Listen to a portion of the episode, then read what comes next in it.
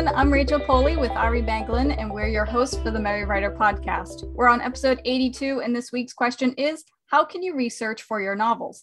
Before we begin, don't forget to subscribe to the podcast wherever you're listening so you never miss a show. And if you enjoy this episode, please give it a like. So, how can you research for your novels? It seems like such an easy question to answer, but a lot of times, depending on the novel that you're writing and its genre, it can be very tricky to find a good spot to start your research.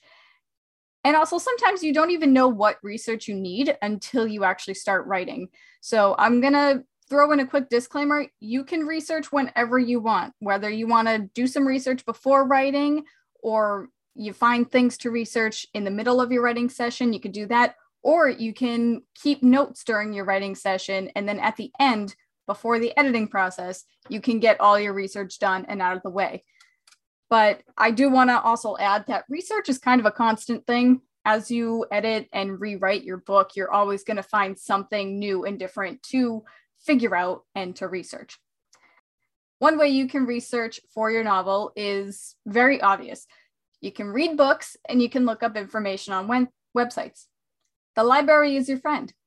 I don't know how many people actually go to the library anymore this day and age, but it is your friend.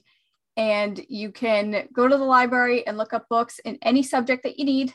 Like, for example, if you're writing sci fi and you need to learn about space or you need to learn about some type of technology that I don't know anything about, just technology in general, you can look up books you can go on you can go to a bookstore and there's all these different sections i'm sure you guys all know your way around a bookstore and a library. I don't need to explain this. And you can also look up information on websites. Google is also your friend. But also you got to be careful about which websites you actually look at. Like for example if you're looking for space information nasa is a really good website. You, they have plenty of information. They're space people, they know what they're talking about. If you Google space information and you find a random blog, that could also be good, but you need to make sure that their information is actually correct. Like you want to you want to make sure that it's from a reliable source than just someone writing a random article because space is their hobby. You want to look at like experienced people for the most part. I think you're right, especially about the library thing because one of the things I've noticed is depending on your topic, the like non-fiction information books they can be massive. And while I do have a nice collection of non-fiction source books that I use for different research topics, I don't like too many of them because I don't have enough space. They take up so much more space than novels can sit in. So a library is really good for that. So you're not having to fork out 50, 60 quid on some giant tome of an information book that you might only need like 40% of. So you can go to the library and depending on whether your library has the functions, some of them have scanners that you can use and you can literally scan the relevant pages. And even if you can't, I would definitely suggest having a notebook and writing down the books that you take your sources and information from and the websites because you'll probably need to refer back. And if you're anything like me, you're not always going to remember the websites you went to, or it's going to be one of those where it's a little bit unusual and you can't fully remember how it's spelled, and you'll end up on a website that's similar but not exactly the same, and it's different information. So, yeah, no, that's not a good thing. And also, as Rachel said, definitely check your sources, and if possible, cross-reference. If you if you do find a an odd non-expert person uh, online, as you said, that they can, they can have really good information, but try and cross reference it with someone else who may have more experience and use both to kind of confirm the source. Think of it like academia, where you have to kind of prove your points with the source information. So I know it sounds like really boring when we sort of say that. It's like, this is why people don't like researching. It's like, I want to do that, but it is important. I have to agree with what Ari said. You definitely need to bring a notebook and take notes. Even if you don't scan the pages from the book or anything, definitely take notes and write down the book title and the website information. And also, uh, you can always look up websites through the history on your computer as well, provided that you don't clear your history, which you should clear your history every once in a while, but that's a whole nother story. And especially if you look up weird stuff, like i mean i, I look up weird stuff because i write murder mysteries so sometimes you want to clear your history but there are you can if you're looking for that one specific website that you found by accident, you can scroll through your history and see if you can find it again if you forgot to write it down.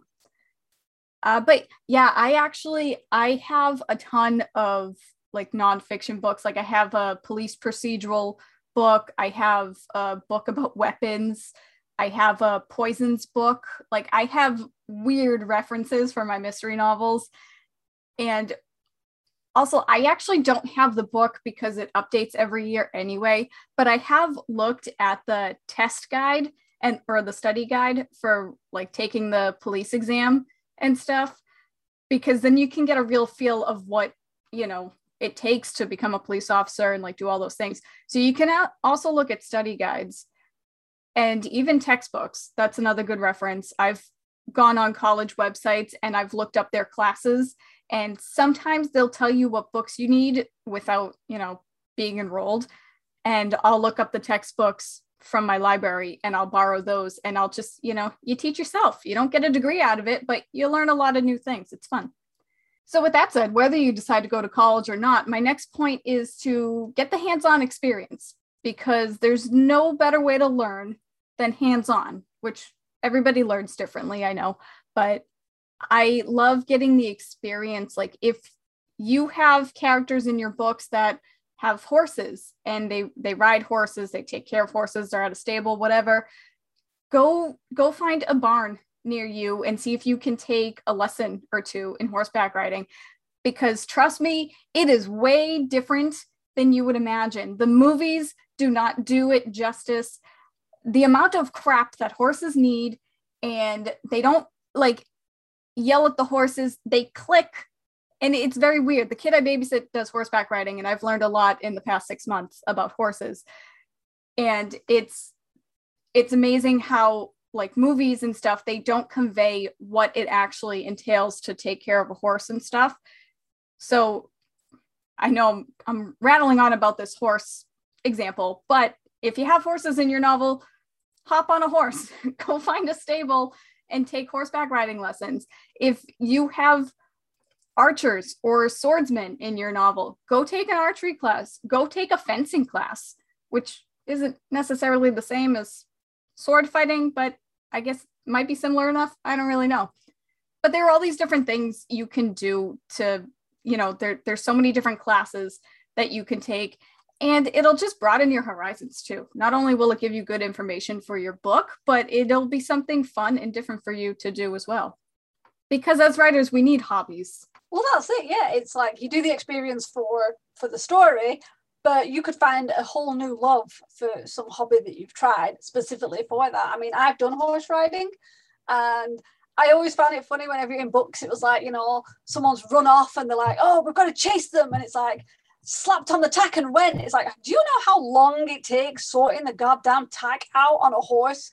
It's not just slap on the saddle and, and buckle it. You've got to check it. You've got to rearrange things get the damn horse to put the bridle in its mouth and uh, the bit in its mouth on the bridle, you know.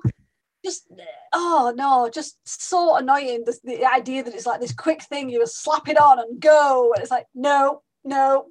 And the same with archery because I've done that too. And you have this idea of how it's supposed to look and how it's supposed to feel because you've seen the movies, and it's like no, no, it's not.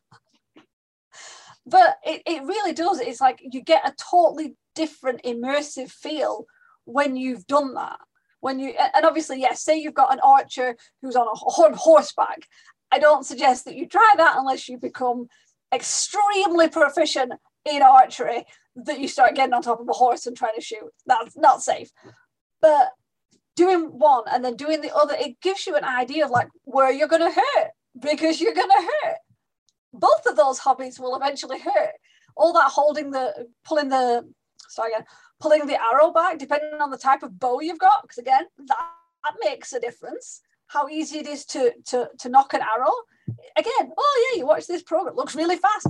No, it's not, especially if you're a new person. And I'm so sick of reading books and watching movies where some new person has come on and they're so, you know, like there's some sort of farmhand and they're trying to learn, you know, fighting, sword fighting for the first time and they're a whiz. And it's like, crap, that is not true they need to have an aching arm they need to have almost like a bruised wrist from all the you know where they parried and it's put like pressure on their arm and the you know they need to be sweating and struggling to lift that thing not just brilliant straight away. So yeah all these experiences they don't just show you the mechanics of what you're doing. They show you all the extra things like how to maintain them how you straighten the bow how you oil the tack you know how you sharpen the sword. It's all it's a whole thing. It's not just well how to do sword fighting. It's like well how do you maintain that sword? What happens if it gets snicked on the blade? You know you know what uh, what sort of oils would you use to protect it? What are the different parts it's called? Because it's all important. It all comes into different stories and it certainly adds more flavor to a story if you know this stuff. And it's kind of funny too the way that we're explaining all of this it sounds like it would be such an info dump but it's not. If if you explain it in the right way then no it's not an info dump. It makes it all the more real for the reader and the character is learning about it as well. If you're following a character who has never picked up a sword before, then yeah, these are things that they're going to learn. And if you have characters who are already skilled swordsmen, swordsmen, skilled with a sword, yes, um, then you may not need all of that information. You, you got to pick and choose what you want to convey to your readers, but it's always good for you to know in case you know the subject ever comes up in your book. And my final point is to talk to people. I know we don't like people. We don't like socializing. It's okay. But sometimes you got to do it. And you can do that while you're getting the hands-on experience. I mean seriously if you're going to take an archery class i assume you're going to talk to your instructor and you can ask them questions or you can just talk to somebody who's in that career field. For example, if you're writing murder mysteries and you happen to know someone who's a police officer or a detective, reach out to them and, and ask if you can interview them and ask them questions about certain things and learn certain terminology and all of that fun stuff. It, it really, talking to people is kind of like a different hands on experience, if you will but you can take you can talk to them and take notes and you know really get get a real feel for what it's like to be a police officer or a firefighter or a teacher or whatever profession you're thinking about well that's it. I mean i always like the idea of being able to sort of chat to people who have been in it and at different uh, at different points too. You've got people who've been like veterans who have been there for years people who are, who are new and just how they feel about starting something. People who've been in the middle and maybe you know not experts yet but they're certainly more proficient than a novice. And you also learn other things. When i was in archery one of my instructors was actually an army sniper so yeah, he was an army sniper and he used a longbow. It was frigging massive, and you just unless you were very strong, you couldn't pull it back. It was really tight. But so as well as being an archer, if I wanted to, I could have talked to him about being a sniper. So it's not even like you just go in and think, well, this person's going to tell me this one thing. They might tell you something else. You think, well, I could use that information too. so there's so much more. And I don't know, people do like to talk about things that they enjoy, whether it's a job or a skill. And I know sometimes you can feel a bit nervous, especially if you're an introverted writer or you're quite shy. The idea of speaking to someone or asking them, and maybe they'll say no, and that could happen. So, I mean, on, that's one of the good things about social media and being online. You can reach out to people, and a lot of people have things in their bio, or maybe they will talk about stuff and they'll use a hashtag. So you can, you know, search for hashtag horseback riding, hashtag archery, and you can find people, and then just reach out to them politely. Just find out, you know, would you be interested in spending a bit of time talking to me? I'd like to learn about this. I'd like to learn about that they may even be able to give you resources that they know are strong resources to read up on, websites to look at, videos to look at, and that can all help. So definitely go ahead and try and speak to people. I know it can be a bit nervous if you are a very shy person, but that's the good thing about social media. It's all on text. And if they say no, and most people, if they say no, they're very polite. You don't usually get anyone, you know, bitching you out or anything. It's fine. You just say thank you and then you move on. There's so many people out there with so many different hobbies and occupations it's fine. You'll always find someone to talk because let's be honest as i said people love to talk about things that they enjoy doing. So yeah, yeah. definitely. Yeah exactly. And while you were saying that, it made me think if if you are a little outgoing and you want to do some good at the same time, I've heard of people going to um like nursing homes and stuff and they just volunteer and sit sit with the old folk in you know the common room or whatever you want to call it and they just sit and chit chat with these people. And i'm sure a lot of those people they probably don't have any family or friends that visit them often and i'm sure they would love to sit down with you and tell them their tell you their story so that's another way you can go about it too because you'll be you'll be you know doing research for your novel you'll be learning something new and you'll make a new friend out of it. And you'll be making someone else feel good. We hate people but it's always fun to make someone else feel good. Exactly. It's something you've just said that, that totally reminded me and i don't know where it is. I, I it, there might be several of them but um, i remember reading about it it was somewhere in europe. Um, and it had the people library and what it was was a place where um, usually older people would just go and sit in a library and they'd have like a card near them and it told you what they were interested in or maybe what they were. Maybe they were an, you know from in the army maybe they had been a nurse maybe they had been a midwife. And what it was was people just went up and booked time with them and sat and talked to them about their subject and it kind of got people to sort of it gave them company and it gave people interest and it kind of brought connections. And i just thought that was such a cool idea. That is so cool. That's amazing.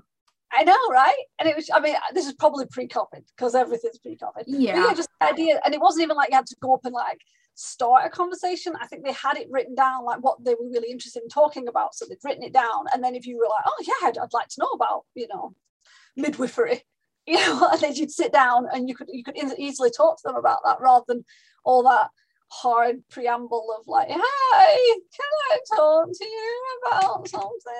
You know, so maybe that's just that's a good idea. See, well, I don't have anything like that around here. No, no, you don't. I mean, I'm assuming it's one of those things I can imagine growing with popularity, but I just thought it was such a clever idea uh, especially because people aren't as connected anymore. And, and right. sometimes it's nice to have that face to face. And it's very similar to the thing with the going into the um, the old people's homes and talking to them. But obviously, this was for people who hadn't actually got to that part and they were probably a, a, little bit younger than that and had a lot more things to talk about. And it was just it was just a nice little idea. And I thought, you know, throwing a cafe and a bookshop sounds like a brilliant day. Right, I know. like speed dating. I don't know if you had like a time frame. You got 10 minutes to talk yep. about midwifery. then they ring a bell and you move on to the next one. And it's like, oh, you know, lion taming. Excellent. oh my God, that'd be so cool. anyway, I digress. I'm going to throw in a, a final point, unless Rachel has something else to say, which she might do. But yeah, if you're doing your research, let's talk about organizing your research depending on the type of research you do and for what sort of story, you may end up with massive amounts of information. This is very typical in info heavy genres like anything like historical fiction or sci-fi is another one because obviously there's a lot of technology and engineering and things like that. I can understand that having it. So before it gets overwhelming, it's a good idea to set up systems for saving and storing that information and obviously for quick and easy recall. If it's websites, you could create a Trello board. We've talked about them before and create lists that refer to specific topics. And then you can add cards which connect to subcategories and add website links into these cards for easy reference. Because if you're anything like me, you probably don't check your bookmarks because I never check my bookmarks. I bookmark everything and then I never go back and check it. Although to be fair, I bookmark so much, there'd probably be a lot to run through to find it. So. And for printed material, set up binders with labels, indexes, tabs, anything where you can break your topics down by categories that make it easy for you to sort of flip through. I like to put everything in poly pockets so you can kind of, you know, if you're poring over it with a cup of tea, you're not going to spill and ruin everything. I've done that in the past. This is me learning from my mistakes. And obviously, we've talked about books, you know, keep a set of reference books as good as libraries are, there will probably be some topics that you really enjoy. I have lots of books on mythology and similar to Rachel, but not as intense. I don't have Book of Poisons, but I love the idea of it. But I do have crime scene um, procedural books. I do have um, manuals on private detection because I have private detectives in my characters. And um, I actually have a course, it was like three binders, huge binders of information, including the surveillance information and uh, equipment and everything. And I really like that. And I use them all the time from when I first started writing my, my series that has a detective in. Um, so I, I, I made sure I bought that. I didn't just read it at the library, but yeah, it's a good idea to have them stored separately so it's quick and easy, especially if you need your desk. But yeah, if they're massive, maybe just leave them at the library and just get them there. But yeah, if you do have any, you know, any ones you really like that you probably look through a lot, it's quite nice to have a little reference section. So yeah. That's actually a really good idea to, you know, organizing your research is so important. For me, I'm a little excessive and I have all my information on a Google Doc and I also have it in a notebook because I need to have it in six different places. And I actually do use my bookmarks. And then when I'm done with the website, I unbookmark it. So I actually, that's like the one thing on the computer that I keep organized. Go figure. That is organized. I've never, I've never unbookmarked something I bookmarked. Even if I bookmarked it by mistake, I will not go in and find it and unbookmark it yeah no i i don't like to have my bookmarks be obnoxiously long so once i'm done with the website i unbookmark it but i have it written down somewhere else in case i ever do need it again question Uh oh is the notepad color coded? Oh of course. That may have to be um like a, an extra bonus content. It'll have to be like pictures of your color coded notebook. It's like this yes yeah. Absolutely. I mean, and it's the same thing with Trello as well. I put I put my research on there because in our episode where we talked about using Trello to organize our novels, and I mentioned how I have boards like for each individual novel. I have a separate section just for research alone. So I have links to the websites on there as well. Nice. All See? over the place. Organized chaos. That's what it is, though. Yes, yeah. I mean, it it it works and it helps me. So I'm gonna leave it at that. So I think we've explained everything that we possibly could for this episode. So if you're trying to find a good way to do research for your novels, you can always go to the library or a bookstore and look up nonfiction books, look up information on, you know, good websites that are good sources, get the hands-on experience and talk to people. And also keep your research organized because otherwise you'll be kicking yourself later. That's all I got to say about that. So, with that said, now it's your turn. How do you guys typically research for your novels? We'd love to chat about it. So, tell us your answers in the comments or on Twitter using the hashtag the Merry Writer Podcast. And we hope you guys enjoyed this episode. So if you want to get some extra content, you can check out our Patreon page at patreon.com forward slash the Merry Writer Podcast. You can support the show for as little as $1 a month and get some extra bonus content. So tune in every Wednesday for a new episode where we ask all the right questions. Thanks for listening. Bye. Bye. This podcast is brought to you by Reams of Paper. We're killing trees. The music titled Inspired is by Kevin MacLeod, licensed under Creative Commons 4.0.